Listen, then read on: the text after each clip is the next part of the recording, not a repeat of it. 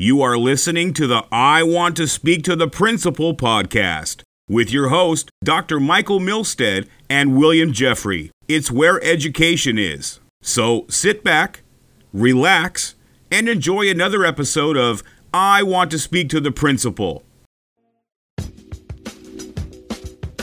There are many prevailing myths that serve as cornerstones for those who advocate the advancement of school vouchers over the public school system. Ideas such as school vouchers offer students in failing schools access to a better education. School vouchers allow parents to choose their child's education. School vouchers improve education in general by making public schools compete with private schools for students in a free market. The all time classic, school vouchers allow school districts to overcome racial and other segregations. Proponents of these statements feel strongly that if repeated often enough, as myths are, then many who have any doubt in the effectiveness of the current U.S. public school system may be persuaded to concur while buying into these unfound statements. Myths, widely held but false beliefs or ideas, are prevalent in our American school system. Most are created to infuse a line of division between a good school and a bad one. They're often congregated not necessarily based on what is actually occurring at the school, but more so on how society views those who are in the school. In this episode of I Want to Speak with the Principal, we will investigate age old myths surrounding schools of poverty. In addition, we have an exclusive interview with Dr. Kimberly McLeod, Assistant Superintendent for the Harris County Department of Education, on the impact of the coronavirus on U.S. schools. So sit back, relax, and enjoy another episode of I Want to Speak to the Principal.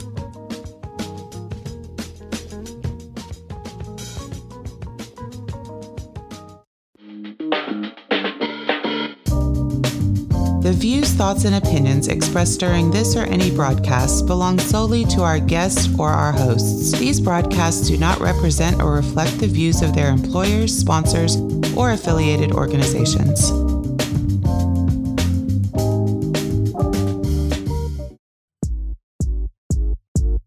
Speak to Principal would like to welcome Dr. Francis Hester to our show. Dr. Hester, good morning.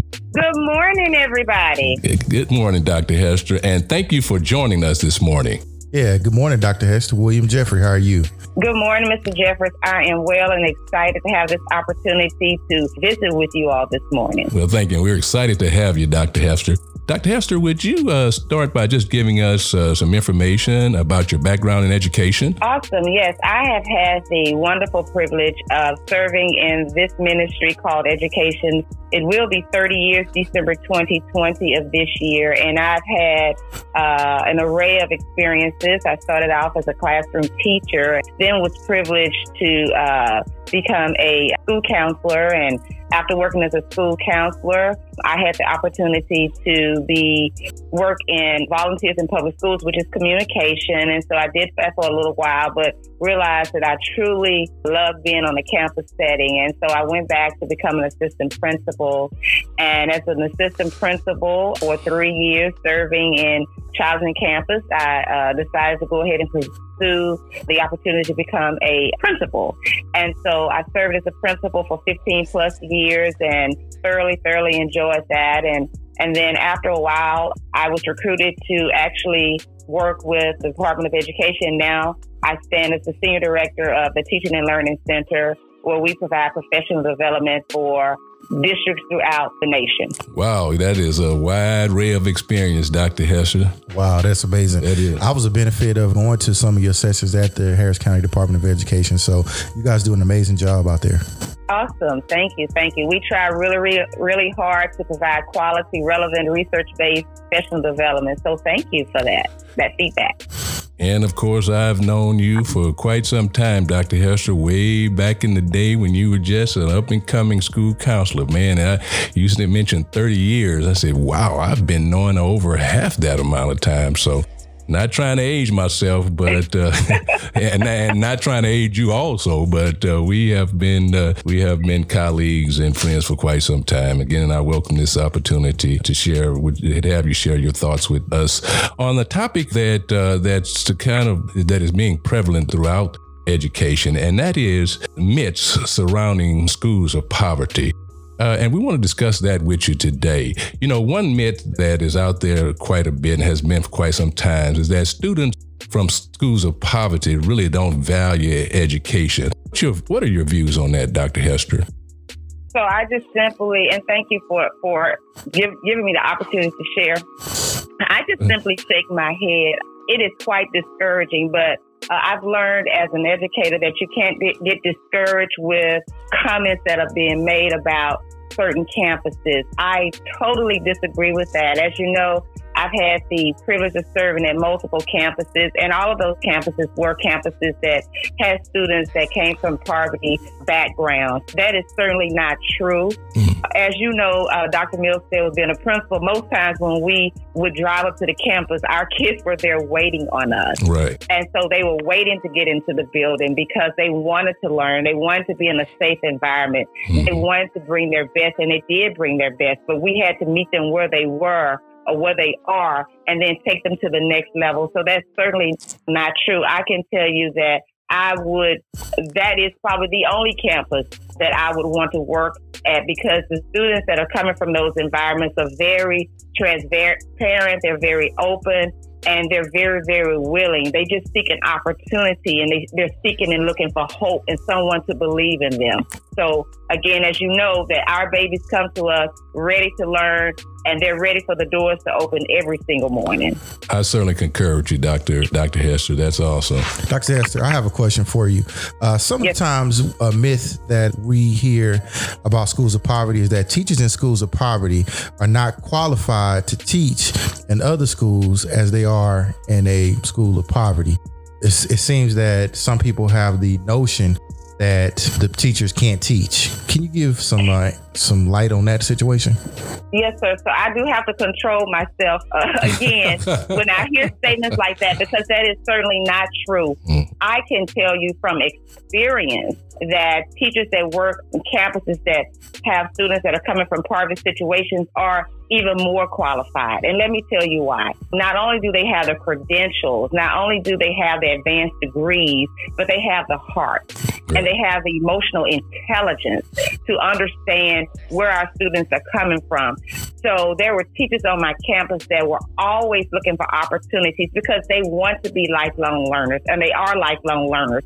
So they understand that it does not stop just with a bachelor's or it does not stop just with a master's or a doctorate, but they're constantly looking at opportunities to read articles and do book studies. And in addition to that, they look for professional development opportunities. Mr. Jeffers, you just mentioned in a few minutes ago, they're always looking for opportunities to learn and to grow and to bring that information back and use it in the classrooms. And then they look for opportunities to go in and observe their colleagues. If their colleagues are doing a good job with a particular TEK or they're doing something spectacular and they see the kids are learning, they're transparent enough to say, you know what? I'm not getting that. Let me come and see what you are doing. So that is certainly not true I can tell you there are some of the best professionals that are out there that's doing whatever it takes to help students be successful.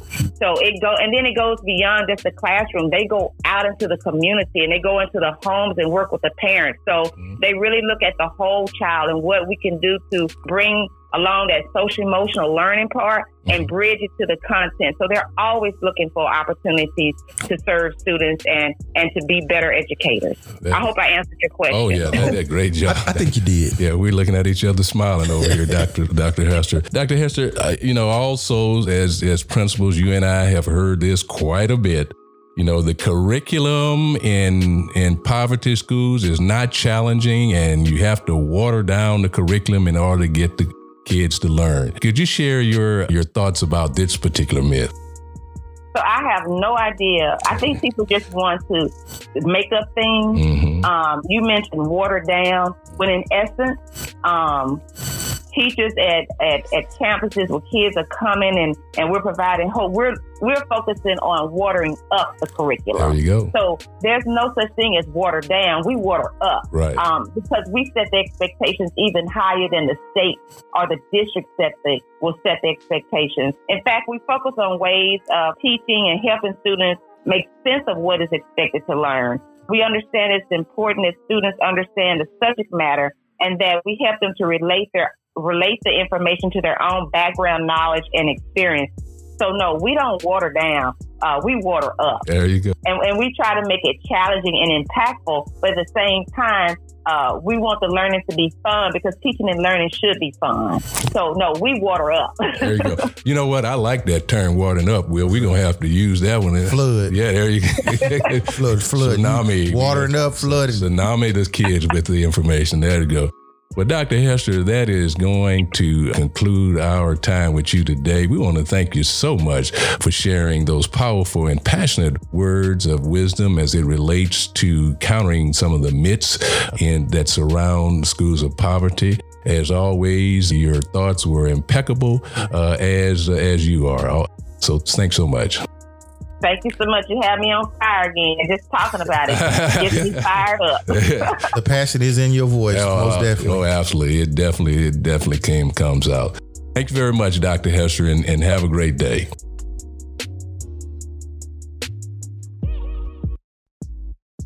Hey, follow us on Twitter, Instagram, and Facebook uh, at I Want to Speak to the Principal. You can also leave us a message on Anchor, and all those voice notes can be played into our next episode. So please interact with us. We're looking forward to hearing from you. Speak to Principal would like to welcome Dr. Marshall DePause to our show. Good morning, Dr. DePause. Good morning. How are you? I am doing good. Dr. DePause, thank you for joining us this morning. Before we get on our topic for today, we're going to have you just give us a little background about your experience in education. Okay, well, I uh, worked uh, 30 years in the education system exclusively in North Forest ISD. I worked as a science teacher for a number of years, uh, AP for nine years, and then the building principal at a, a middle school for nine years, and then uh, at a highest comprehensive high school for five years. Total of 30 years.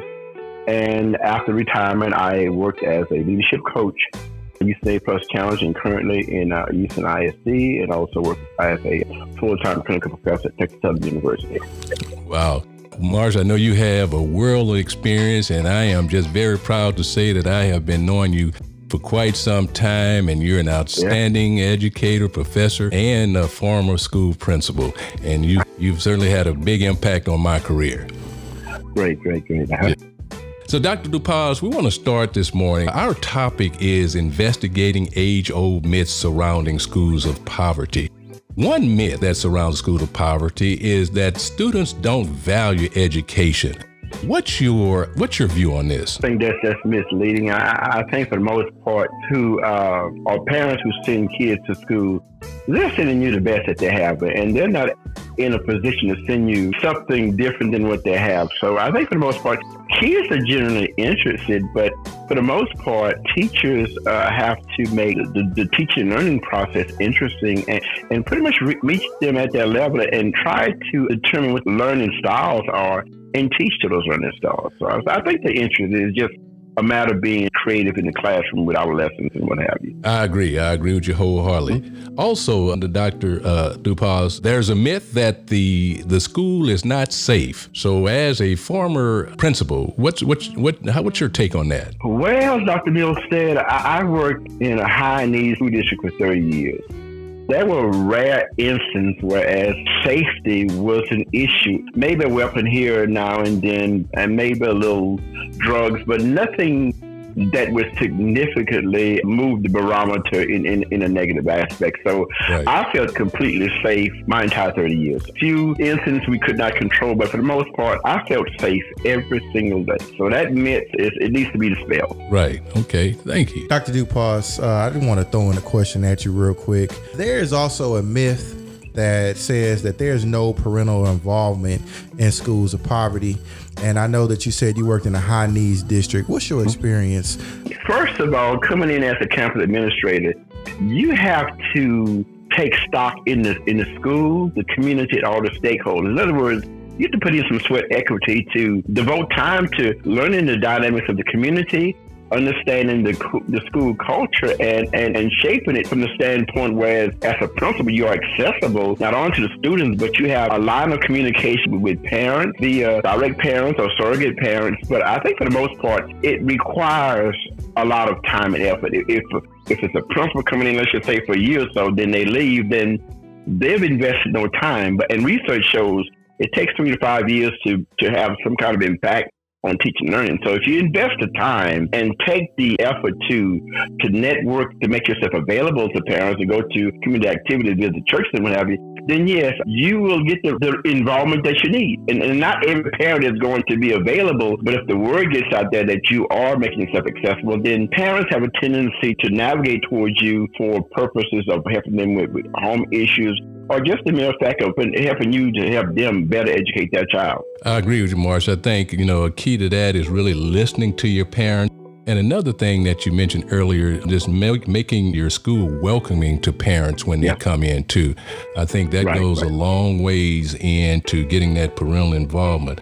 You know, a lot of times what we'll do too in education, all all areas, is that you know we'll judge a parent based on you know how they come into the school, how they look, the, you know how they speak. Right and their prior mm-hmm. education also. I think, but if we make our schools non-judgment zones of parents, then I think our parents would be uh, feel more appreciated when they come into the school. Totally agree. Right.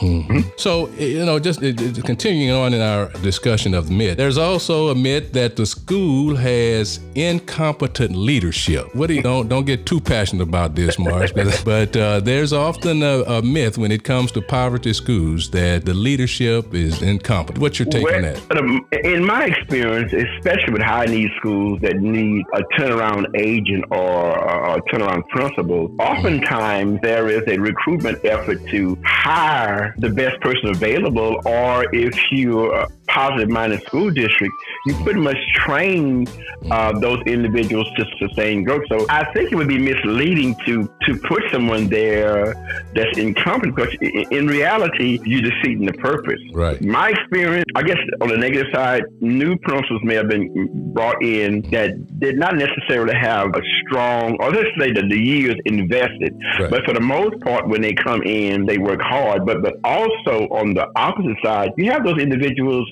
who are coming in to make a name for themselves. So after about a year or so, then they turn the campus around. Right. Then they may leave for something bigger and better. But for the most part, I can't fathom any school district hiring someone that's incompetent, especially in a high need school, because no growth, and you and you really, in reality, you're defeating the purpose. Yeah, I agree.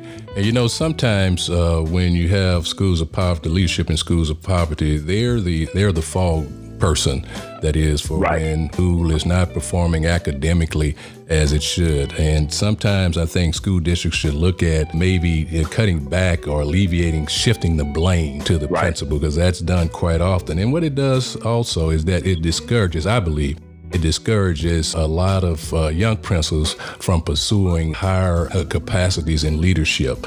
You know, I, I agree with you you know, when you're, and you and I both know, Dr. Paz, that, you know, when you're a principal at a high need school, not only are you the principal, you know, you're a mentor, you're a counselor, you're a dad, you know, you're a confidant, and all those things in addition to being the instructional leader. So it can kind of, it can quite the toll on you sometimes. Right. You find yourself wearing a lot of hats. Yeah, I, I agree. I agree.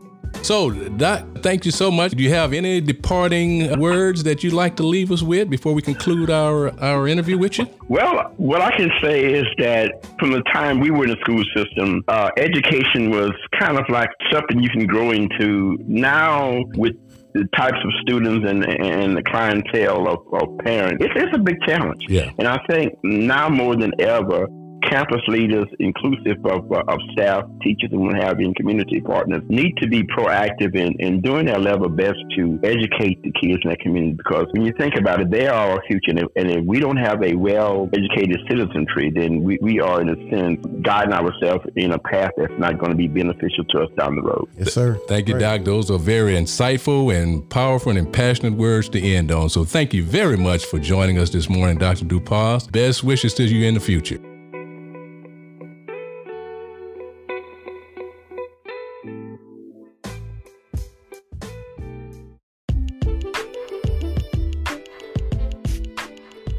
Are listening to the I Want to Speak to the Principal podcast with your host, Dr. Michael Milstead and William Jeffrey. It's where education is. So sit back, relax, and enjoy another episode of I Want to Speak to the Principal.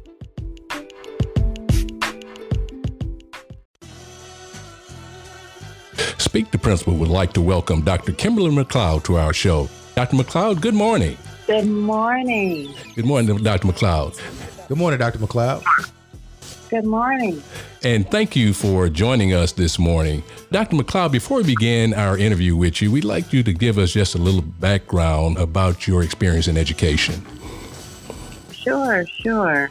I served in education for, believe it or not, a little over 25 years. I've worked as a pre K teaching assistant, mm-hmm. a school teacher, a school counselor, school administrator, university professor, executive director for academic affairs, and dean for a university system. And I'm a mom. Wow. I'm a mom of three boys wow. in public school, 9th, 10th, and 11th. I'm an author. I've written about 14 books for public school systems and higher education communities and children's books. Wow, Dr. McLeod, you have a wealth of experience in education. As I told you prior to us recording today, I know actually with your background, it would probably take an entire show for, for us to get through it. I don't know if we can find any more qualified person. Oh, not, uh, not, not at this point anyway. yeah. And just want to thank you also, Dr. McLeod. You are the uh, uh, the past president of an association that that I'm affiliated with, and that's TABSE. And we just had our conference uh, maybe two or three weeks ago in San Antonio, and it was a huge success. Oh my! Yeah, yeah, yeah. You you did a you and your staff did a fantastic job. So we thank you very much. Yeah, it it was.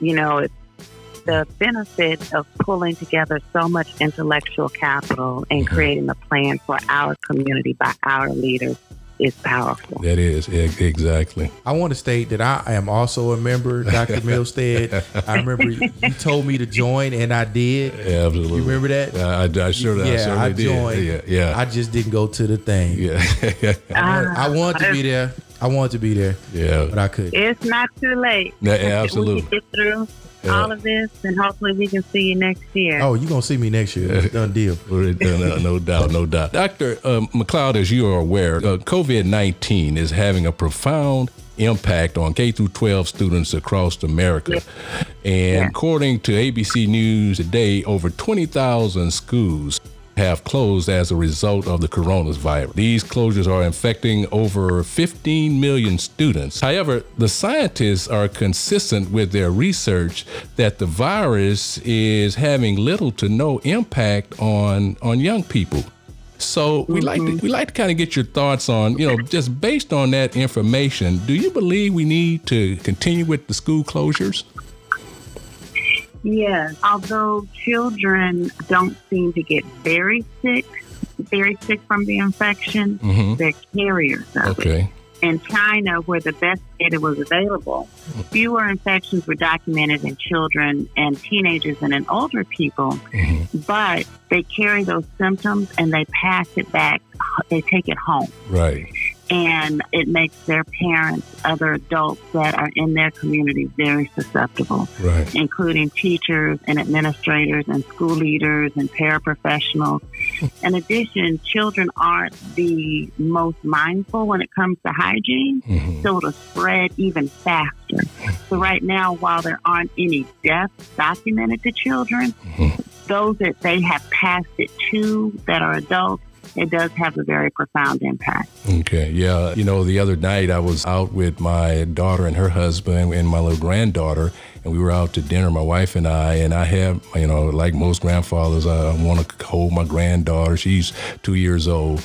And uh, she likes yeah. to play in my face. She likes to put her hand in my face quite a bit. And you know, I was okay with that for, for quite before this big thing, right. you know, pre-COVID, pre-COVID, yeah. this big thing about the coronavirus started coming out, and uh, and actually yeah. this is just last Monday. Then I started thinking, well, she goes to a uh, she goes to a preschool, and I was wondering, I was just hoping, I said, boy, I certainly hope that she did just kind of pick up something uh, while she was in school. So I, I certainly concur with your point on that. Texas, there are about approximately 2.5 million students who are on free and reduced lunch. Many of these students rely on these meals for nourishment daily. If we close schools, how will these kids be able to eat? Yeah, you know, the, it's amazing to see how the community is coming together. And Houston and Texas, you know, we've shown some moments of resiliency when Harvey hit us. Mhm. And I mean, we've had some real disasters. Mhm. And so, you know, your listeners and parents and community members, if they check their local school districts, um, many of them have set up areas where they can still receive food Right. at no cost during this outbreak. So Mhm. Those children who are particularly susceptible to um, impoverished food areas, that resource has been provided for um, all over the city. And I'm sure anyone who comes up and says they want a hot meal, Right. they can go get as much as they would like. But the school districts have made those provisions for those families. Okay, that's great information. Just to kind of follow up on that, uh, Dr. McLeod, do you think that schools should provide some form of COVID 19 testing on staff and students when they do return to school? Yeah, you know, just this morning at 8 o'clock, the U.S. House Mhm. passed a measure Mhm.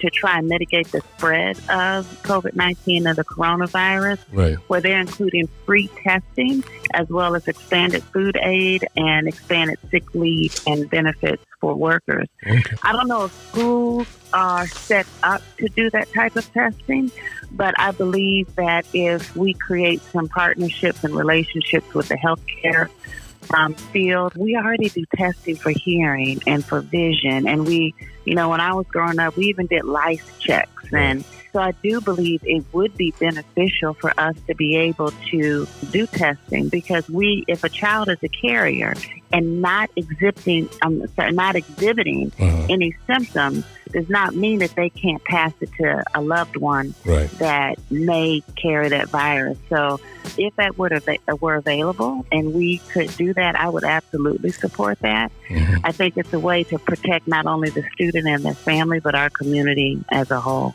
Okay. That is a point that I did not think about, Dr. McLeod. I appreciate you sharing that with us. Since Governor Bill Abbott has declared the uh, coronavirus as a state and emergency health, health issue in Texas, do you think that we should suspend high stakes testing this year? Oh my goodness, yeah. Yeah, I had to throw that one in. Yeah. Uh, uh, uh. Yeah. You know, not to say that there is not value and relevance in knowing what our students, how we're preparing our students for college, career, and military readiness.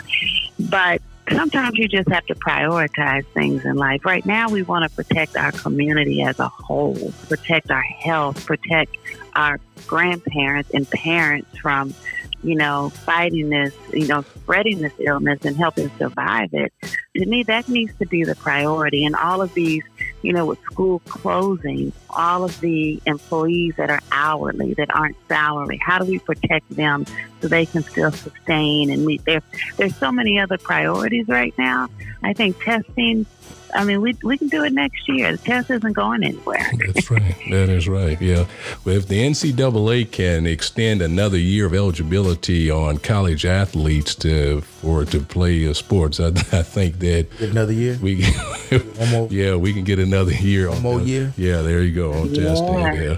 Yeah. So, Dr. McLeod, Yeah. ju- just to kind of change gears for a little bit, uh, you are currently in, in a runoff uh, for District 6 for the Texas State Board of Education. Yeah. So, congratulations on that. Congratulations. Yay. Yeah. So, would you share with our listening audience why why do you want to become a member of the Texas State Board of Education? Yes, one, you're right. I am in a runoff, and a win is so much better than a runoff. So, there you go. There you go. part of my work with the Texas Alliance of Black School Educators, I went to a conference once with NABSE, Mhm. and we were at the Monroe School in Kansas City, where the landmark case of uh, Brown versus Board of Education, and we toured the school and looked at the Negro Baseball Hall of Fame. And one of the things that they said was there was a time when the community came together and they created the agenda that they wanted for their children in their area. And so I wanted to bring that same passion back to TAPSI. And I said, you know what? We have all of this intellectual capital. Shame on us mm-hmm. if we don't come together and create an agenda that we need for our communities and our children and our school leaders. And so one of the things that we did was organize a Texas Education Policy Institute. Okay. My motto is if you're not at the table, you're on the menu. Mm-hmm. And our children and our communities have been on the menu for far too long. And if we don't organize and be strategic, we will continue to be eaten alive. Part of why I wanted to run for the State Board of Education was to be able to have a seat at the table and make decisions that are in the best interest, not only for the district that I live in, which is District 6, but my vote will impact, if elected, the entire state of Texas. Mm. And why not put someone in office that is a true advocate, an advocate before this election, and will be an advocate after this election to make the decisions that are in the best interest of our community. I built relationships with the Texas Association of Latino Administrators and Superintendents, that our group TAXI, MASBA, the Mexican American School Board Association, the Texas Caucus of Black School Board Members. So it's not just me and my voice, it's a collective of all voices and an understanding that if we want to do what is in the best interest of our children, we need to have a seat at the table. I, I, certainly concur. I mentioned earlier, I was at the TABSE convention and I did see the, the Latino Association. I think is that the name? They were yeah. present. Yeah, they were there. They yeah. were present when you delivered uh, the state of TAP, uh, all of our members, and uh, yeah. they were there in record number at the conference. So that is great. Yeah.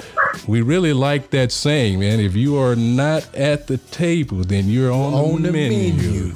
That, yes, that is, barbecue chicken. That that is that, man. That is that was oh, very. That's so powerful. That is very powerful. Yes, it is. Yes, it is. I really appreciate the inclusive manner that you are including everybody, and especially in our District Six. I believe it or not, I grew up in District Six. Um, I will. I appreciate um, the fact that you are such a well-rounded educator because I think you'll get the holistic, not only from the K twelve and extended college view that you have, but you also understand what it is to bring in the culture and then not yeah. marginalize other cultures, bringing in those other cultures. I, you got my vote. I, I, shouldn't say that on the air. I apologize, yeah, but I appreciate someone who has a holistic perspective of education, especially when it regards to poverty for those people who are marginalized and don't have a voice. I think you'll be a really good person to speak to that in in rooms where that representation is not met all the time. Thank you. Thank and you know, let's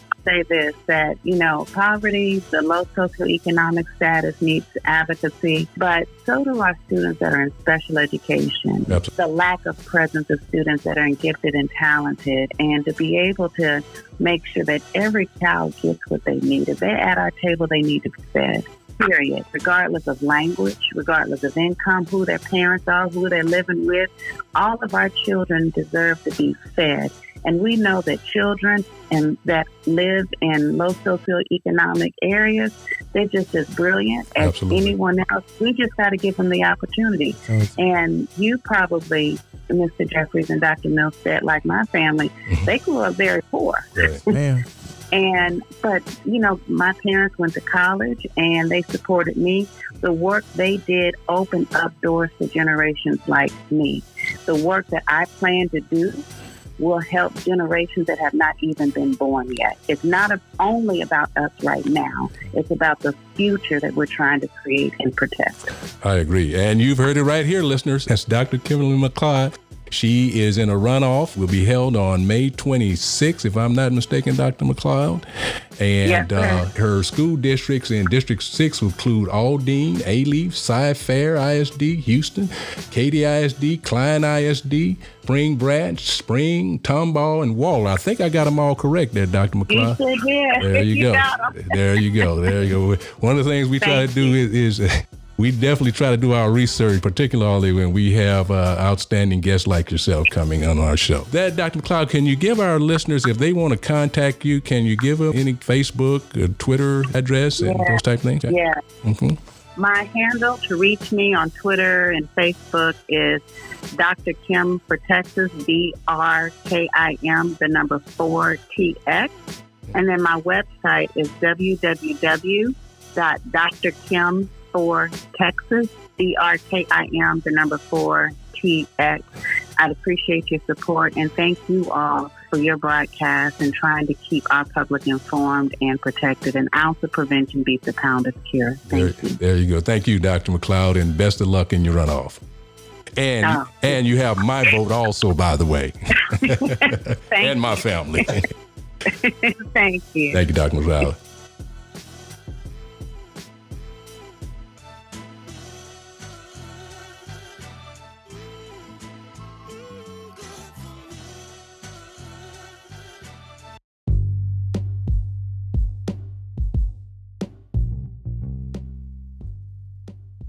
On our next episode of I Want to Speak to the Principal with your host, Dr. Michael Milstead and William Jeffrey, we will look at the resources that are being shared online.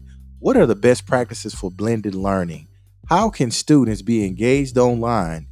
What challenges do we face as a world as we deal with our new normal, COVID 19? These questions and many more will be answered on our next episode of I Want to Speak to the Principal.